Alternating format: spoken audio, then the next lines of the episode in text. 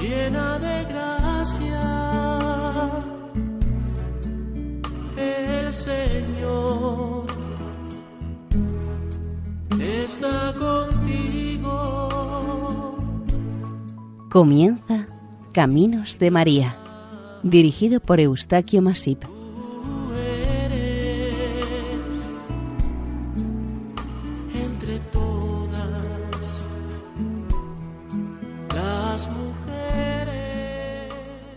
Bienvenidos al programa Caminos de María, realizado por el equipo de Radio María en Castellón, Nuestra Señora del Lledó. Les invitamos a escuchar en este capítulo la advocación dedicada a Nuestra Señora del Cisne, patrona de Loja, en el Ecuador. Dejando campos y tierras rumbo al cine, cholos blancos y morenos rumbo al cine, pobres tristes y humildes rumbo al cine, donde va la romería rumbo al cine.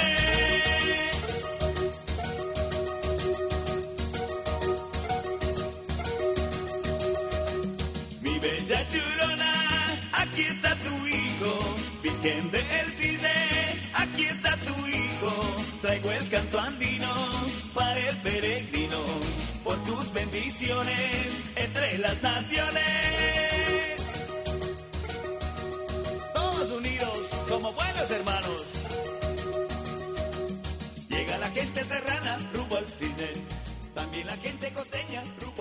Bienvenida, Virgen del Cisne. Qué bella eres, Reina del Cisne, qué bella eres. Tus ojos son como dos palomas que en raudo vuelo. ¿Quién es la que viene por el camino como columna de humo, perfumada de mirra y de incienso de todos los aromas? Qué bella eres, Reina del Cisne, qué bella eres del himno a la Virgen del Cisne.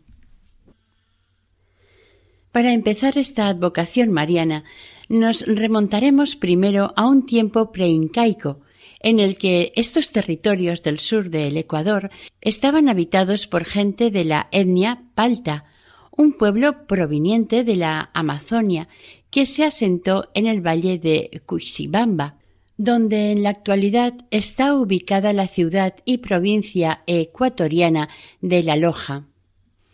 Los paltas llegaron desde la Amazonia habiendo superado la cordillera de los Andes. Este pueblo palta estaba emparentado con los temidos jíbaros. Una vez asentados en el valle de Cuixibamba, supieron convivir con los demás habitantes que había en todos los demás poblados del valle, hasta tal punto que los habitantes de este valle acabaron llamándose también palcas. Eran buenos agricultores y supieron canalizar las abundantes aguas para regar sus fértiles tierras. Conocían y usaban objetos de cerámica y supieron tratar y utilizar los metales. El valle de Cuixibamba era y es un territorio de muy difícil acceso, son abundantes las quebradas entre los elevados desniveles de sus sierras y cordilleras. Sus paisajes son magníficos y variadísimos. La agricultura y la ganadería siempre han sido sus medios de vida. Curiosamente, la palabra palca significa aguacate. La tranquilidad de los pueblos palcas se rompió primero con la violenta invasión de los incas y tiempo después por la llegada de los colonizadores europeos. A partir del siglo XVI, este pueblo palca sufrió finalmente una durísima y rápida desaparición. Parece ser que el obispo de Quito perteneció a la Orden de los Caballeros del Cisne, una orden prusiana fundada en 1440 por Federico II el Grande. En Prusia, esta orden perpetuó la leyenda del Caballero del Cisne, cuya función era mantener la disciplina entre los electores y feudales de Brandenburgo. Con posterioridad, sus miembros se dedicaron a obras de caridad y a la veneración de la Virgen María. En la Edad Media, varios devotos cristianos europeos entraron en esta orden. El obispo de Quito, el fraile franciscano Luis López de Solís, al servicio de la corona española, como supervisor de esta zona andina, al visitarla por primera vez, le recordó su país y le puso al poblado de Quisne el nombre de imagen mariana que él conocía en Prusia, el cisne. Alonso de Mercadillo fue un explorador español natural de Loja, Granada, que, entre otras poblaciones, fundó la ciudad de Loja, en el Ecuador, a mediados del siglo XVI.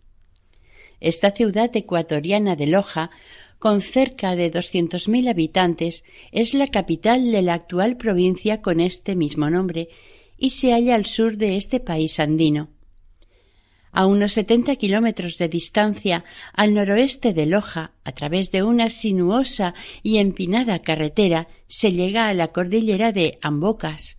Aquí se encontraba en el siglo XV una zona agrícola elevada y un pequeño poblado conocido como Quisne, en el que la vegetación era más bien pobre, formada especialmente de matorrales y poco arbolado. El nombre de Quisne a los conquistadores españoles no les decía nada, pero al parecer tampoco les importó. Fue así que entonces el obispo Luis López de Solís fácilmente lo tradujo como cisne, dándole el mismo nombre de la imagen mariana que él conocía en su país y así quedó su nombre a partir de entonces hasta hoy. En el otoño de 1594 estas tierras andinas sufrieron una fuerte sequía, seguida de una gran plaga de ratas, las cuales destruyeron lo poco que quedaba de las plantaciones que las gentes tenían cultivado.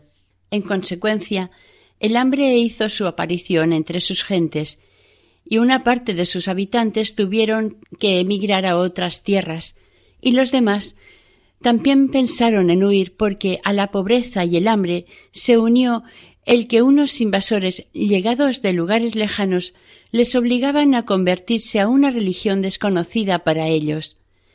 Aquella pobre gente, ante esta difícil situación, estaba verdaderamente indecisa y desesperada. Los diferentes acontecimientos se fueron sucediendo y de uno de estos sucesos, trascendental para su historia, se nos presentan varias versiones, se trata de la aparición de la Virgen María de Quisne. Una de estas versiones cuenta resumidamente lo siguiente.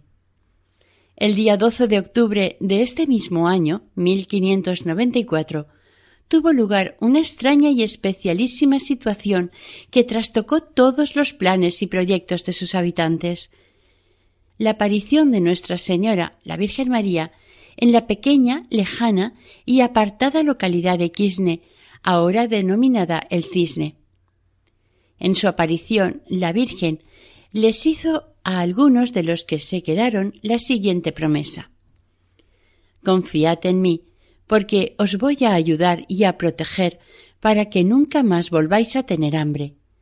Aquí os quiero asistir. Levantad en este lugar un templo, que allí estaré siempre con vosotros. Terminada la aparición y el ofrecimiento de Nuestra Señora, en poco tiempo volvieron las lluvias y los campos empezaron a recuperar su verdor y los nativos del lugar recibieron muchos favores de la Virgen. Más allá del dolor que te golpea a ti, más allá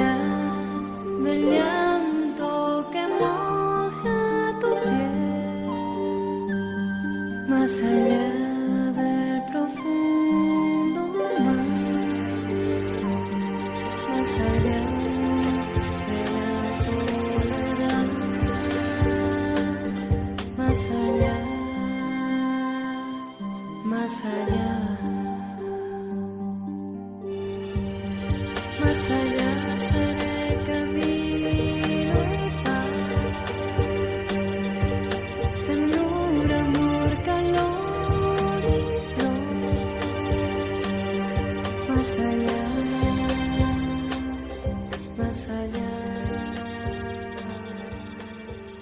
Una vez reconocida la aparición de la Virgen, los habitantes del Cisne se trasladaron a Huasir para comprobar si era cierto de que allí había aparecido un manantial ya que ellos sabían, desde la antigüedad, que no hubo otro tipo de fuente en esta misma zona.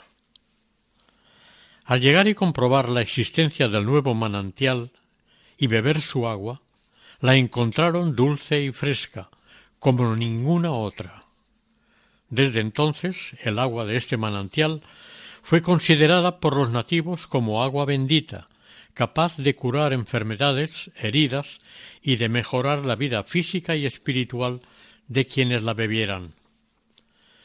La fama de la fuente llegó a todos los rincones de Cuchibamba, y los peregrinos, esperanzados, se acercaban hasta ella, por lo menos a mojarse los labios con su tan preciada agua, al tiempo que imploraban a la Madre de Dios su ayuda y protección. Ni qué decir tiene que la fuente se convirtió en un manantial perenne, que no se secó ni en los meses más cálidos del verano, ni siquiera con las largas sequías que a veces ocurrían en el valle. La bendita señora cumplió su alianza con los habitantes del cisne y respetó siempre su promesa de que nunca faltaría ni el agua ni la lluvia para los sembrados y sus habitantes, si es que allí se levantaba un santuario dedicado a honrar a la Madre de Dios. Otra historia o leyenda nos cuenta que un día la Virgen se le apareció a una muchacha indígena que solía sacar a pastorear por el campo a sus ovejas, y yendo por el camino se encontró con una hermosísima y deslumbrante señora coronada de fragantes rosas.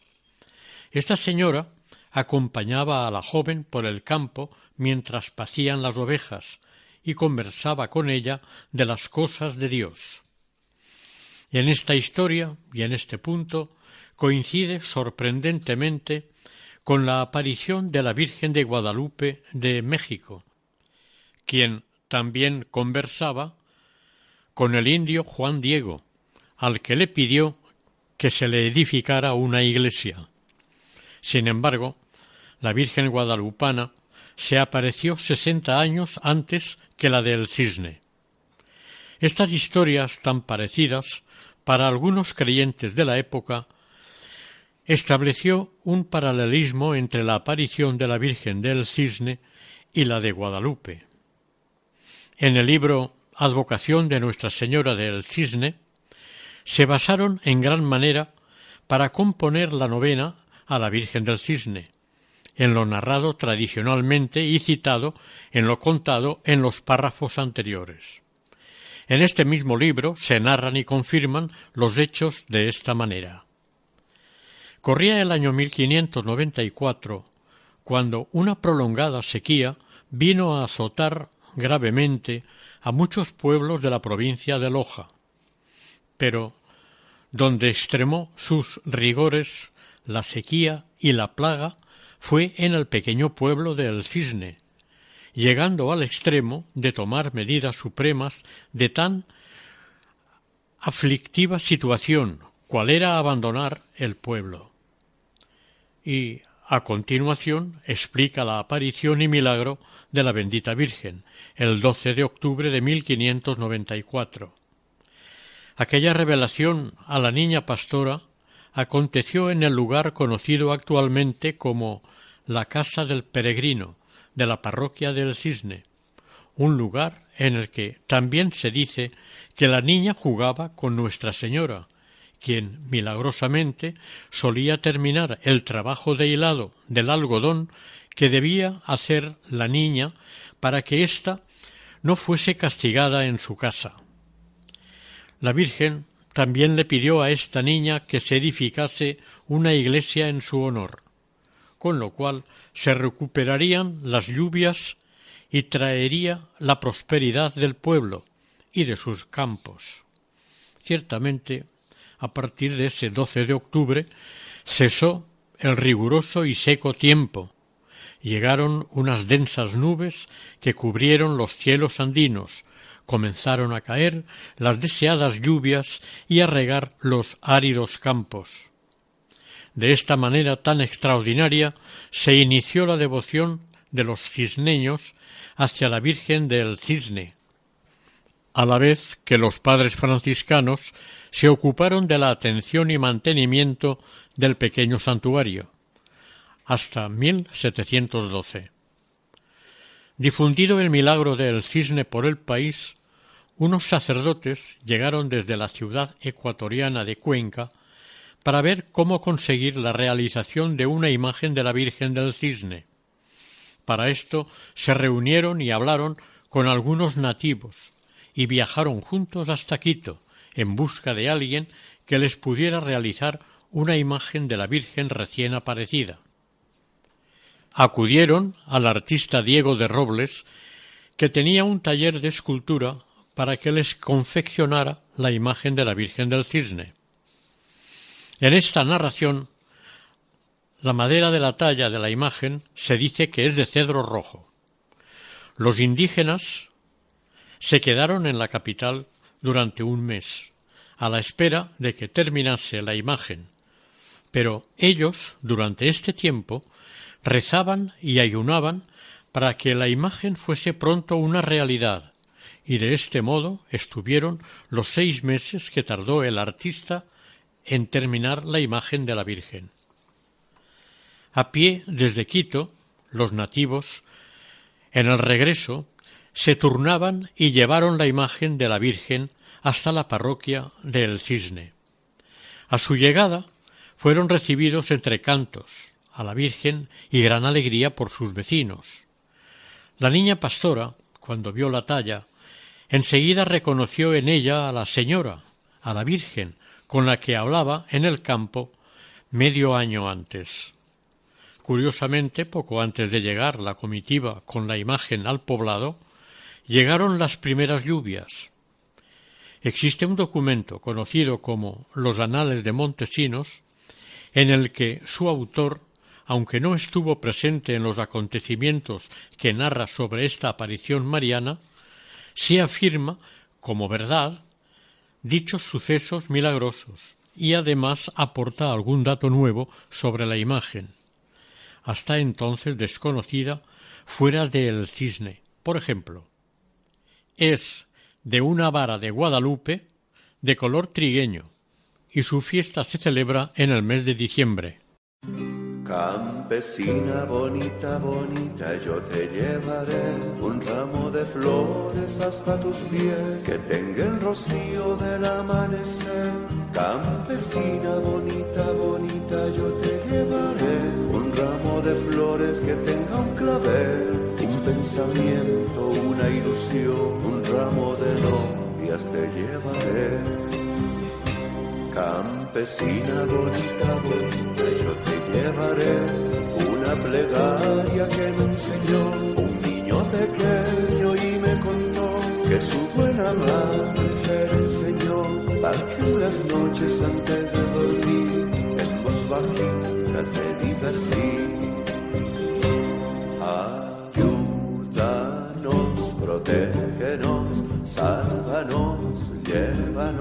Al campo de trigo lleno de amor, cerca una lluvia de amanecer. Ayúdanos, protégenos, sálvanos, llévanos al campo de flores de mil colores, ¿dónde estás tú? Ayúdanos, protégenos, sálvanos, llévanos al campo de flores de mil colores, ¿dónde estás tú? La aldea de El Cisne y su pequeña iglesia estaban encaramadas en la cima de un inaccesible risco, como un gran nido protegido de depredadores, y en él los fieles tenían un lugar de veneración a Nuestra Señora, y de corazón podían pedirle a ella aquello que realmente necesitaban, sin temor y con profundo respeto. Cuando alguien se acerca por primera vez a este lugar, a la belleza natural de sus paisajes y vegetación, el espíritu se eleva a lo más alto, se siente presente a la Virgen María y a través de la Virgen se llega a Dios. En 1630 el cisne quedó constituido como parroquia, Esto le dio más importancia y atrajo a muchos a su población. De hecho, todo este territorio acabó conociéndose como parroquia o doctrina de Santa María del Cisne. Así lo acreditan los autos dictados por los visitadores franciscanos. Al finalizar el siglo XVII, el cisne cayó en decadencia a favor de Chuquiribamba, que recuperó el prestigio perdido. A pesar de esto, los cisneños se rehicieron. Su espíritu tenaz y laborioso hizo resurgir su agricultura y ganadería, de tal modo que a finales del siglo XVIII el cisne era una población bien planificada y con comodidades que otros pueblos no tenían. En 1873 se separó definitivamente de Chuquiribamba. La imagen de la Virgen del Cisne es una talla de fino roble, esculpida por el artista español Diego de Robles, quien también talló la imagen de la Virgen de Quinché y la de la Virgen de Guápulo. Fueron los mismos devotos naturales del cisne quienes le pidieron a este artista la realización de esta imagen mariana. Según informaciones escritas en su momento, al escultor le sirvió de modelo una imagen de la Virgen de Guadalupe. Esta talla de la Virgen del Cisne es una escultura bellísima de 65 centímetros de altura. Como se ha dicho, fue tallada en Quito por Diego de Robles. Es de facciones muy bien proporcionadas, suaves y delicadas. Su rostro es ovalado y fino. Su semblante se muestra dulce y amable, en su porte emana majestuosidad, ternura y entrega al devoto. Su frente es serena y amplia, se destacan sus oscuras cejas arqueadas sobre sus grandes y amables ojos oscuros. Estos añaden belleza a tan perfecto rostro, el cual, entre sus sonrosadas mejillas, nos muestra una suave sonrisa en su boca. Sus brazos, alegremente abiertos y acogedores, parecen esperar al devoto que se acerca y la observa, pero ella le devuelve amorosamente la mirada. Con su mano derecha empuña un cetro de oro y con la izquierda sostiene delicadamente al niño Jesús, quien pone toda la intensidad de su mirada y atención en el rostro de su divina madre. A los pies de Nuestra Señora descansa una media luna de plata u oro macizo. Se cree que a finales del año 1595 los cisneños ya tenían esta santa imagen en la humilde y sencilla capilla que ellos mismos le edificaron e indudablemente en él veneraban respetuosamente la imagen de la Santísima Virgen del Cisne. Con la llegada de los colonizadores, los indígenas de Chayalama se desligaron de Cuchibamba y dos años más tarde sucedió el incendio de la primera iglesia, aquella humilde choza dedicada amorosamente a la Virgen. Al considerar que el número de los habitantes era demasiado reducido y los sacerdotes no podían atenderlos debidamente, el licenciado Diego de Zorrilla, oidor de la Real Audiencia de Quito, ordenó quemar todas las propiedades y enviar a los nativos que quedaron al pueblo de San Juan de Cuchibamba, todo esto para facilitar su catequización. Como la devoción iba en aumento a la ciudad de Loja y a la villa de Zaruma, llegó la fama de los milagros, y al conocer la capital, Quito, esta circunstancia aligeró el que se permitiera la fundación de la cofradía, avalada por el señor obispo de Quito. En 1680, el poder asentado en Loja se adueñó de la fiesta mariana y desplazaron a los nativos de la organización festiva. Fue en ese momento cuando se creó la Hermandad de los Caballeros de Nuestra Señora del Cisne, en la que se integraron la mayoría de la élite social y terrateniente de Loja. Tendrá que pasar casi un siglo para legalizar las tierras a favor de los pobladores de Chayalama. Esto supuso que abandonaran los usurpadores de estas tierras a favor de los nativos, pero los caciques les abonaron quinientos pesos al contado. De esta manera, uno de los terratenientes debía entregar sus terrenos para el culto de la Virgen y terminar el retablo del templo.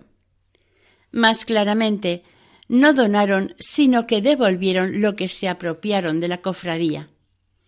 El padre Celi dijo ante este tema Así fue como los arrepentidos se salvaron de la ira popular. Vives en cada mañana, bendiciendo a los que te aman, recordando el milagro de tantos. Vivirá nuestra fe muchos años, desde muy lejos tus fieles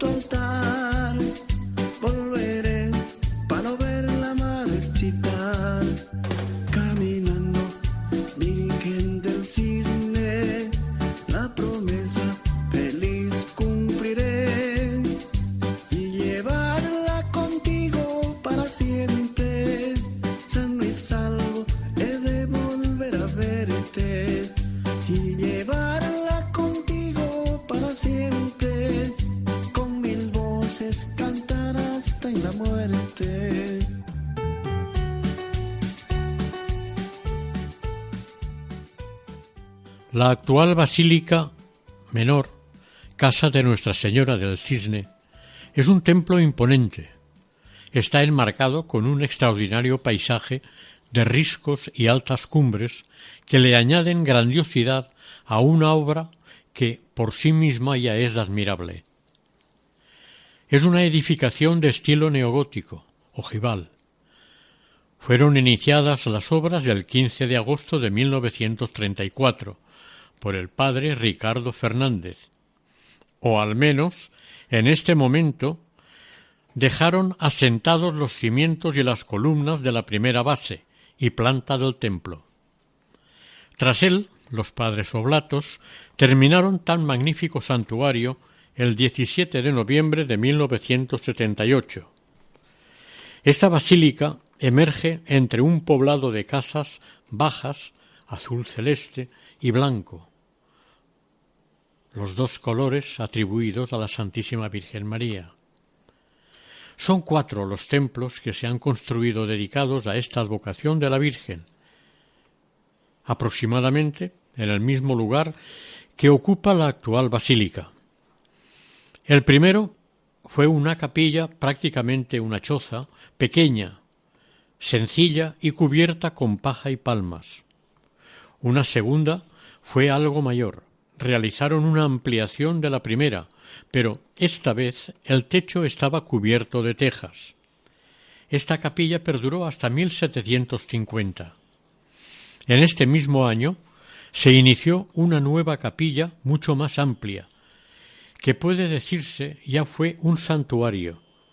Todo ello por el espacio que disponía y por las imágenes que en sus altares laterales y en el altar mayor podían venerarse. Estas imágenes procedían básicamente de la famosa escuela quiteña. El templo actual es tan bello que mereció ser elevado a basílica. Junto al santuario, la torre del reloj, tiene un conjunto de campanas que se utilizan para diferentes toques. Dos campanas medianas anuncian las horas. Ocho campanas pequeñas tocan repiques y dobles, o de las llamadas a las ceremonias, y una campana mayor se utiliza para emergencias, incendios, robos, etc. Todas ellas funcionan con un sistema eléctrico. Por último, el actual santuario, su santidad el Papa Juan Pablo II lo elevó a la categoría de Basílica Menor en el año 1980. Seis años más tarde, la iglesia del Cisne fue declarada parroquia rural. Esta hermosa basílica está edificada sobre un solar del que en algunos tiempos se extrajo oro. El 30 de mayo y el 15 de agosto son las fechas en que se celebran las fiestas más importantes del cisne. La devoción a la Virgen del Cisne, la reina de los campesinos, se ha extendido por toda la comarca, también por sus vecinas localidades. Con la celebración del mes de agosto se inicia uno de los actos religiosos más importantes de la zona y tal vez sea único en el mundo. Miles y miles de peregrinos llevan sobre sus hombros en procesión a la milagrosa y venerada imagen de Nuestra Señora del Cisne. Desde su santuario es conducida hasta la capital, Loja, más de setenta kilómetros de distancia a pie son kilómetros de gente que acompañan a la Virgen cumpliendo sus promesas y compromisos adquiridos con ella. Todos quieren llevar, aunque sea un momento, la imagen mariana en sus brazos durante el largo trayecto.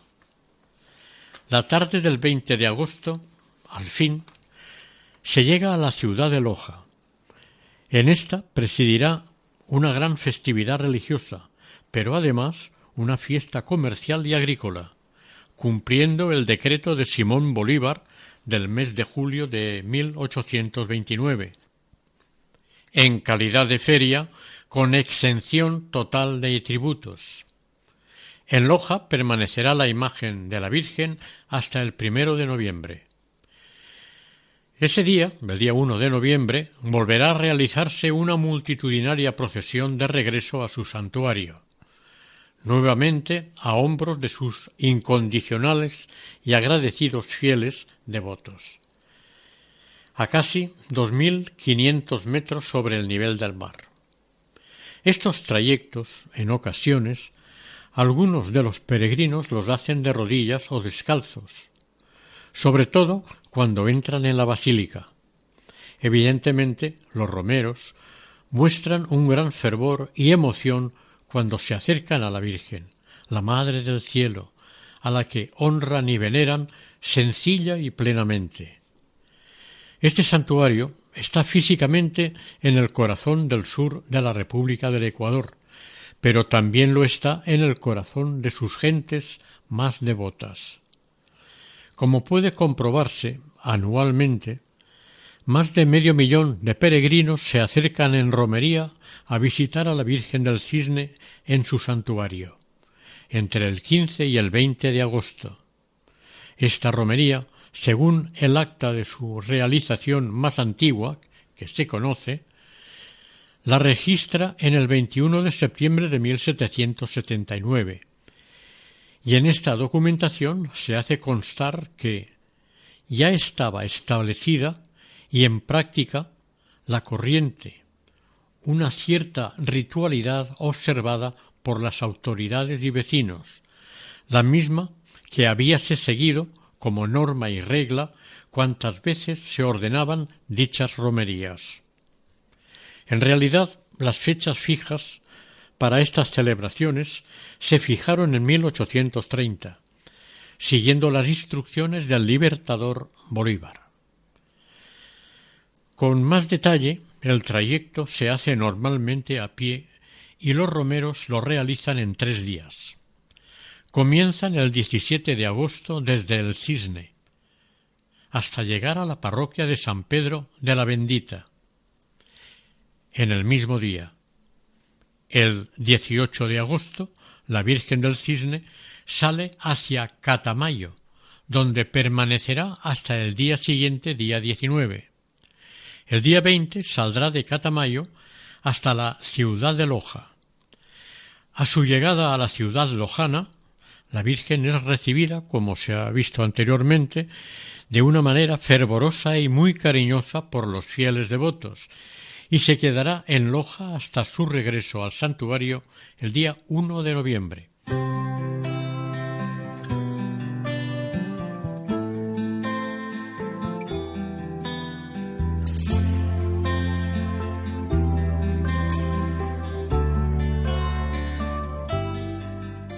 Recordamos que están escuchando el programa dedicado a la advocación Nuestra Señora de El Cisne, patrona de la Loja en el Ecuador.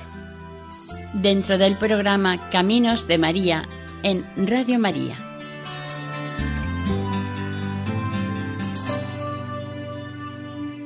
Quiero ser pequeña como tú, María como tú, pequeña esclava del Señor para decir sí siempre a mi Señor.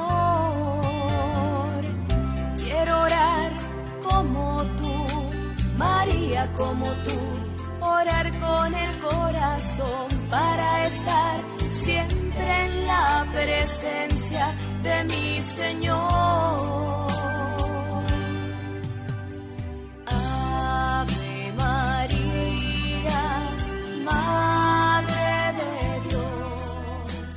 Con la presidencia de la República de Gabriel García Moreno, el Cisne pasó a ser parroquia civil y tuvo jurisdicción propia. En 1895, con la Ley de la Instrucción Pública, se instituyó la educación laica y gratuita en todo el país, lo que quitaba a la Iglesia buena parte de la formación y educación de la juventud, a lo que siguió la separación Iglesia-Estado. Uno de los acontecimientos más importantes acontecido en Loja ocurrió el 8 de septiembre de 1930. El obispo de Loja, Monseñor Guillermo José Arries Morales, por las muchas peticiones pedidas de los fieles devotos y de las autoridades civiles, presentó la propuesta al Vaticano para la coronación de la Virgen del Cisne. Recibido el visto bueno del Vaticano en 1928, se procedió a organizar los solemnes actos preparatorios de la coronación y la misa de la coronación. Así la Virgen fue coronada el 8 de septiembre de 1930 ante una gran multitud de fieles llegados de todo el sur del continente americano. Dos años más tarde, el religioso cisneño Ricardo Fernández se encargó de planificar y dirigir la construcción de la actual Basílica de la Virgen. Durante este tiempo, este religioso nativo fue el encargado de la administración eclesiástica de la parroquia del Cisne, de la casa conventual, de la hacienda y de la iglesia. Años más tarde, este mismo religioso diseñó la carretera que uniría el pueblo del Cisne con el pueblo de San Pedro. Aunque no se inauguró hasta 1978 y la culminó un hijo del Cisne, el ministro de Obras Públicas, el general don Ángel Polibio Vega Mora. La presencia de los padres oblatos en la parroquia cisneña llegó en 1944. El cambio de la administración del santuario de la diócesis a la comunidad de los padres misioneros oblatos no fue fácil. Este tuvo muchas dificultades y limitaciones por motivos propios de esta época en el país y en el mundo. Diez años más tarde, cuando la imagen de la Virgen estaba en la iglesia de San Sebastián de Loja, se produjo un gran incendio, y durante el mismo se quemó la imagen de la Virgen para mayor desconsuelo de sus devotos. La Virgen del Cisne es principalmente venerada en su Basílica Menor, en la que es la parroquia de su mismo nombre. Cuenta con más de cinco millones de devotos en todo el país. Por iniciativa personal de Simón Bolívar, emitió desde Guayaquil un decreto en el que oficiaba tanto la feria de Loja como la veneración de manera anual. Son miles los fieles procedentes de todas partes que acuden al santuario mariano a rendirle culto a la Virgen María, la Madre de Dios. Esta advocación mariana es, sin duda, la más venerada de la República del Ecuador y una de las más queridas y conocidas en el sur del continente americano. En el subterráneo de la basílica existe un museo de arte religioso relacionado con esta advocación mariana. En este se recogen y guardan los objetos y tesoros artísticos que se han ofrecido históricamente a Nuestra Señora del Cisne son un testimonio de amor y veneración del pueblo de Loja y de los habitantes de las tierras de este entorno.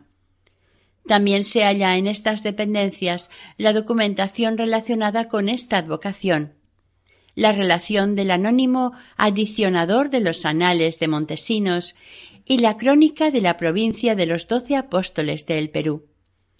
Desde luego, el testimonio más importante es el documento Los Anales de Montesinos. Para el autor de este libro, Fernando de Montesinos, la Virgen aparece por revelación. Algunos historiadores no están muy convencidos de las interpretaciones relacionadas con el origen del nombre y del lugar, pero la tradición sigue siendo la misma. La casa del peregrino es otra dependencia de este santuario que se ofrece a sus habitantes y peregrinos para reuniones y hospedaje a bajo costo. Es un espacio muy adecuado para encontrar descanso y tranquilidad y un rincón idóneo para la meditación y la oración. En la actualidad, a causa de la pandemia, no se realiza la tradicional romería tras más de 425 años de devoción mariana. Pero los fieles lojanos y del resto del país siguen teniendo presente a la Virgen del Cisne en sus vidas, porque les motiva en todo momento a sobrevivir de la pandemia y es una esperanza ante tantas contrariedades. La churonita, como cariñosamente conocen en el Ecuador a la Virgen del Cisne, desde el santuario se mueve a los fieles a la oración, a la ayuda de los más necesitados, que son todos aquellos que asisten a la concurrida romería, y esta situación de la enfermedad no les permite acudir ante la Virgen a pedirle y suplicarle de sus numerosas carencias o deficiencias. Pasando montañas y ríos me voy, pasando mi prueba de fe. Mi mente se agota y mi cuerpo también, caminando con gusto me iré a tu santuario, me voy. Virgen del cisne a pedir tu bendición, Virgen del cisne a tu santuario me voy. Virgen del Cisne a pedir tu bendición, Virgen del Cisne. Desde muy lejos he venido, a tu santuario he llegado, a cantarte la canción más linda, con todo mi sentimiento y amor para ti.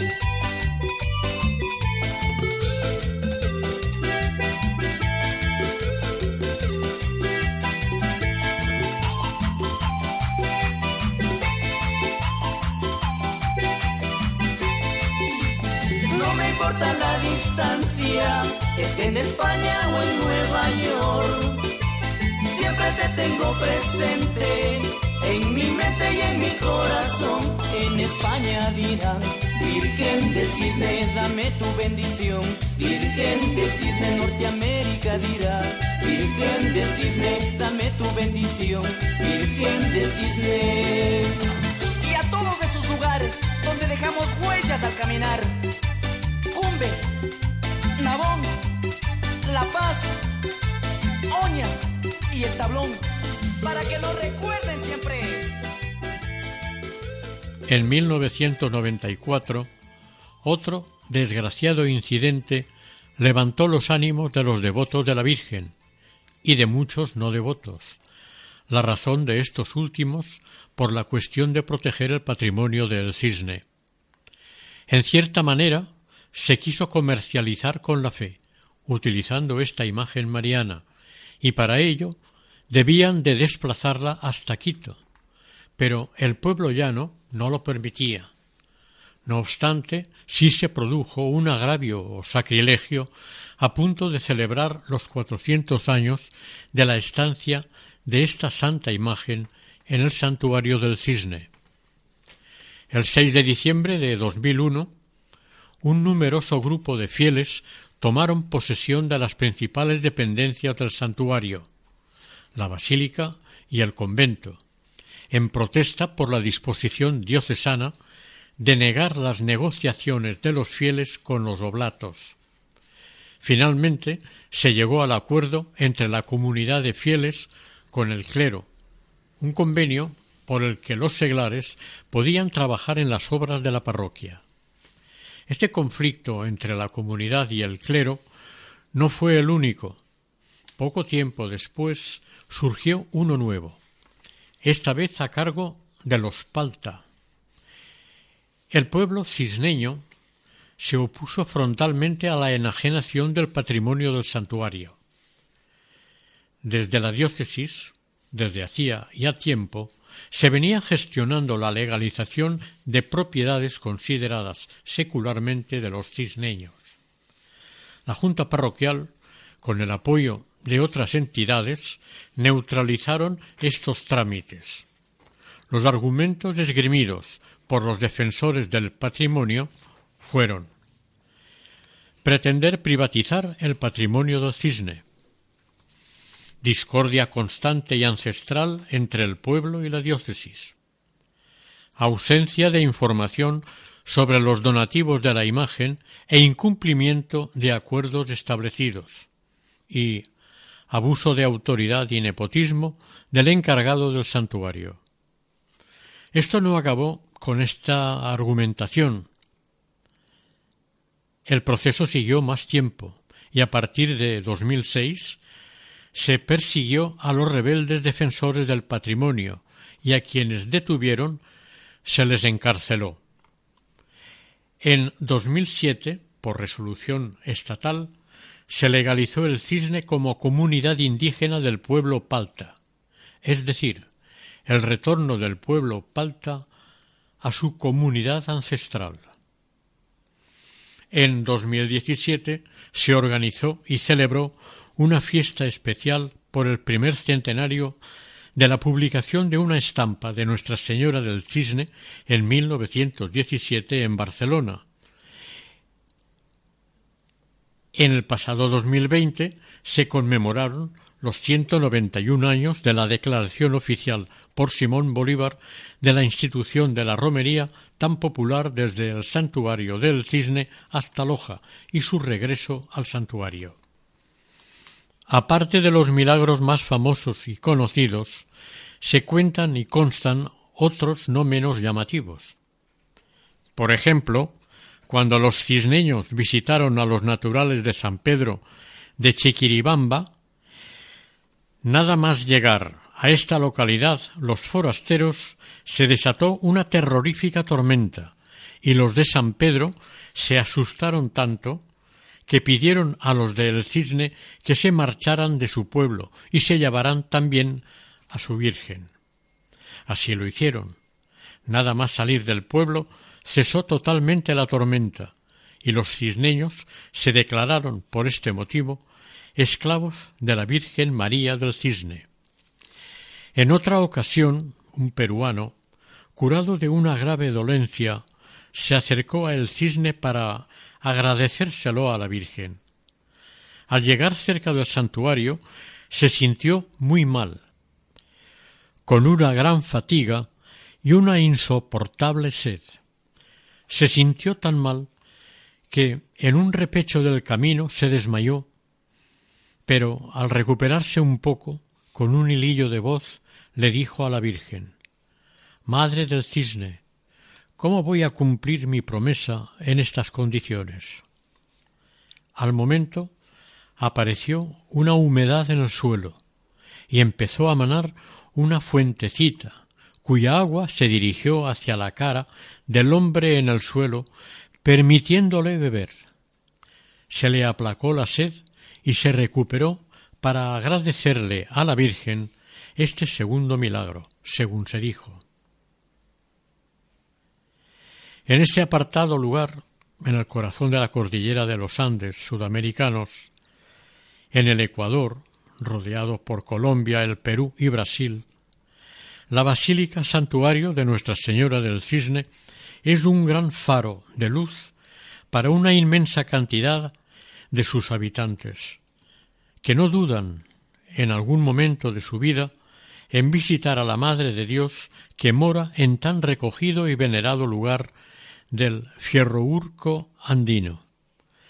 La Virgen del Cisne, la Churonita, generalísima de las Fuerzas Armadas ecuatorianas, de la fe y del turismo de este país, espera pacientemente la visita de sus hijos muy amados en su nido andino.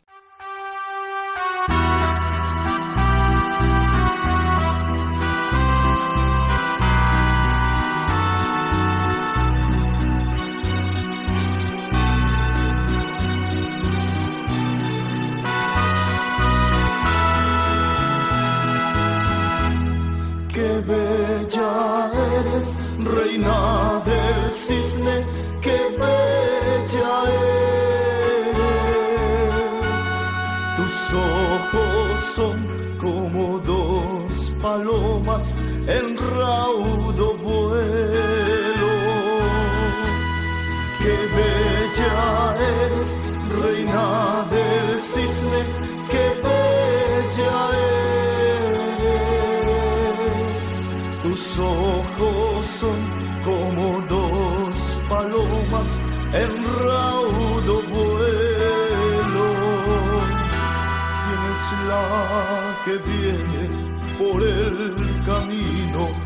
como columna de humo? perfumada de mirra y de incienso de todos los aromas. Eres tu reina. Oración. Virgen bendita del cisne, que tus dulces flechas de amor enciendan en mi pecho una llama luminosa y divina que ni las aguas del mar ni de los ríos puedan apagar o ahogar. Sé nuestra intercesora más venerada ante el Padre y el Espíritu Santo, por los méritos de tu Hijo, nuestro Señor Jesucristo. Así sea.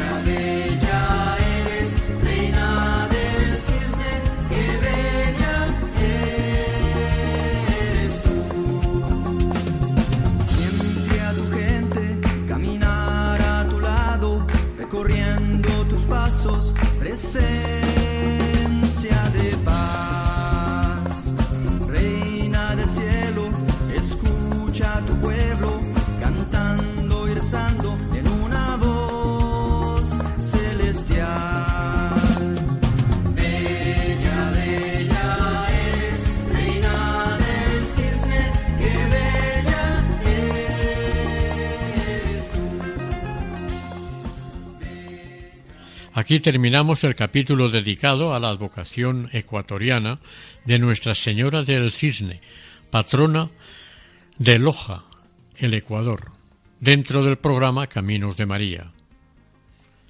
Para ponerse en contacto con nosotros pueden dirigirse al siguiente correo electrónico caminosdemaria@radiomaria.es. Para los pedidos de este programa pueden dirigirse a la página de pedidos de Radio María o al teléfono 21 822 8010. Deseamos que el Señor y la Virgen les bendigan.